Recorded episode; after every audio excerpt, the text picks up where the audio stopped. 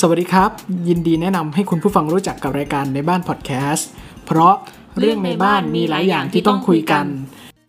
ต้องยอมรับใช่ไหมครับว่า โลกทุกวันนี้นะครับ พัฒนาไปไกลมากแล้ว ไม่ว่าจะเป็นด้านวิทยาศาสตร์ เทคโนโลยีรวมไปถึงด้านสังคม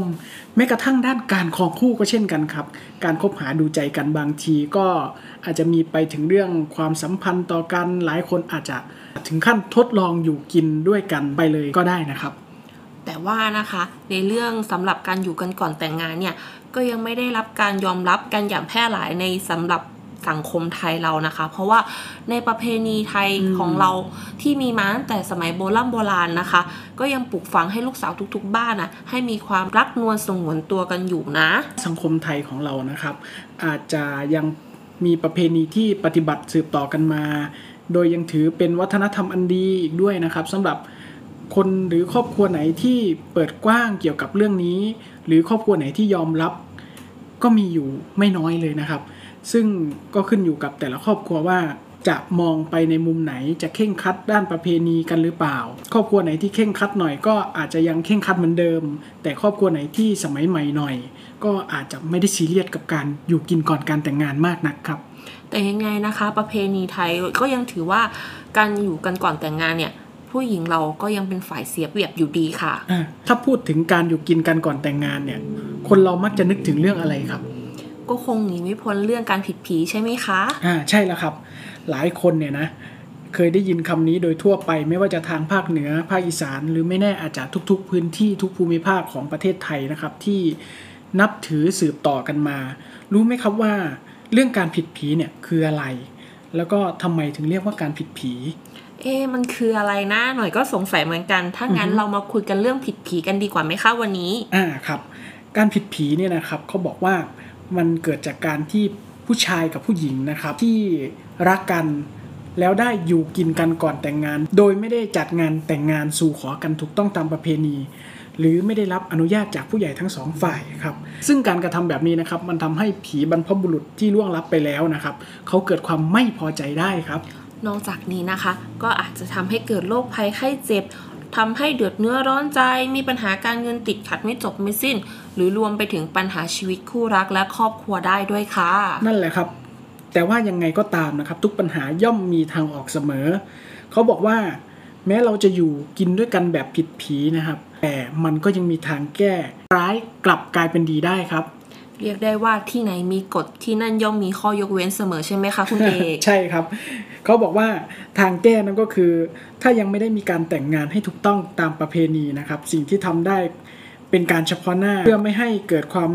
สูญเสียพัดพราจากกันตามความเชื่อนะครับ ก็คือการต้องไปขอขมาดวงวิญญาณบรรพบุรุษเสีย ให้ท่านได้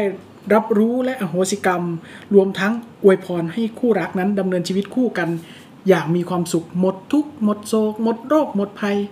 ทำการค้าขายสิ่งใดก็ขอให้เจริญรุ่งเรืองทำการสิ่งใดก็ขอให้สมความมุ่งมา่ปรารถนา ซึ่งบางคนนะครับก็อาจจะถือโอกาสเป็นการจัดงานแต่งงานเล็ก ๆ ภายในครอบครัวกันไปเลยเสียทีเดียวก็ได้นะครับ ก็ไม่ถือว่าเป็นการผิดกติกาอะไร เพราะว่าทั้งหมดนี้นะครับเป็นการ ยึดถือสืบต่อกันมาเป็นประเพณีกันเท่านั้นอืมแต่ทุกวันนี้นะคะ บางครอบครัวหรือหลาย ๆ ครอบครัวเนี่ยก็ไม่ได้ค่อยซีเรียสกับเรื่องนี้สักเท่าไหร่ใช่เนาะครับก็ยังถือว่าเป็นเพียงประเพณีที่รับรู้รับทราบกันเท่านั้นนะคะ แม้ว่าการอยู่กันก่อนแต่งงานเนี่ยยังไม่ได้เป็นที่ยอมรับสำหรับสังคมไทยมากนักนะคะ แต่ก็มีผลสำรวจเนาะจากแอปพลิเคชัน Menu Insight จากผู้ร่วมตอบแบบสอบถามกว่าหมื่นคนอืมมีถึง มีคนจำนวนถึง 57.36%เลยนะคะครับที่เลือกที่จะอยู่กันก่อนแต่งงาน เพราะว่าอะไร เพราะว่าการกันอยู่กันก่อนแต่งงานเนี่ย ก็มีข้อดีอยู่เหมือนกันนะ ไม่ใช่ว่าไม่มีครับเพราะว่าเราจะทำให้เราได้เรียนรู้ชีวิตคู่ของเราว่า เขาใช้ชีวิตกันยังไง กินอยู่ยังไงให้เห็นถึงข้อดีอืมข้อเสียใช่เห็นความชัดเจนกันมากขึ้นนะคะ ครับ เรียกได้ว่าเห็นไส้เห็นพุงกันทะลุเลยทีเดียวนะครับ ใช่เลยค่ะ นอกจากนี้นะ ถ้าเกิดว่าเราอยู่กันไปแล้วไม่โอเค เราก็สามารถเลิกกันได้ง่ายกว่า ที่จะคบกันไปแล้วแต่งงาน แล้วมารู้ทีหลังว่าเราอยู่กันไม่ได้แล้วมาหย่าร้างกันเนี่ย มันก็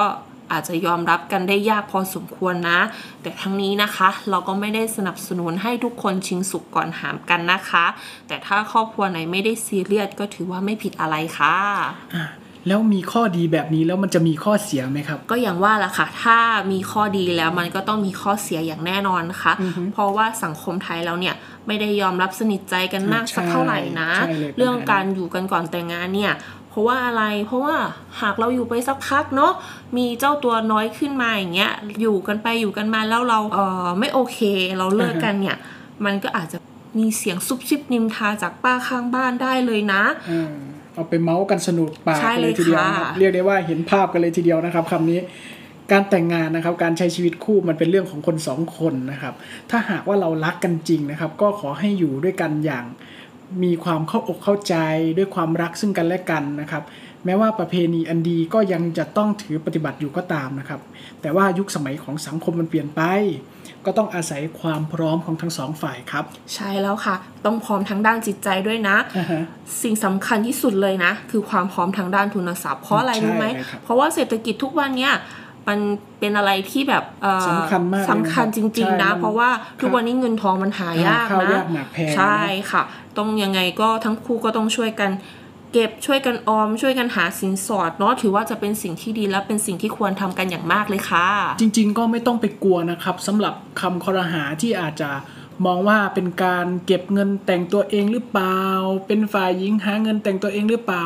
ไม่ว่าใครจะว่ายังไงก็ตามนะครับ คุณนาค่ะครับเราอย่าไปสนใจครับ ชีวิตคู่ของเรา เราเก็บเงินเนี่ยเพื่อทำตามประเพณีให้ถูกต้องตามประเพณีเท่านั้นนะครับใช่ค่ะ มันไม่ได้เป็นสิ่งที่การันตีว่า เราเอาเงินมาจากฝ่ายชายฝ่ายเดียว แล้วชีวิตคู่ของเราจะมีความสุขจะไม่เลิกรากัน ใช่ใช่ทุกวันนี้อ่ามัมันเปลี่ยนไปแล้วค่ะ ผู้หญิงก็สามารถช่วยกันเก็บช่วยกันหาได้เหมือนกันนะครับ ก็ขอบคุณสำหรับการติดตามรับฟังในบ้านพอดแคสต์ในวันนี้นะครับ มีอะไรก็คอมเมนต์ไว้ด้านล่างได้เลยนะครับสำหรับวันนี้ก็ขอลากันไปก่อนครับ สวัสดีครับ สวัสดีค่ะ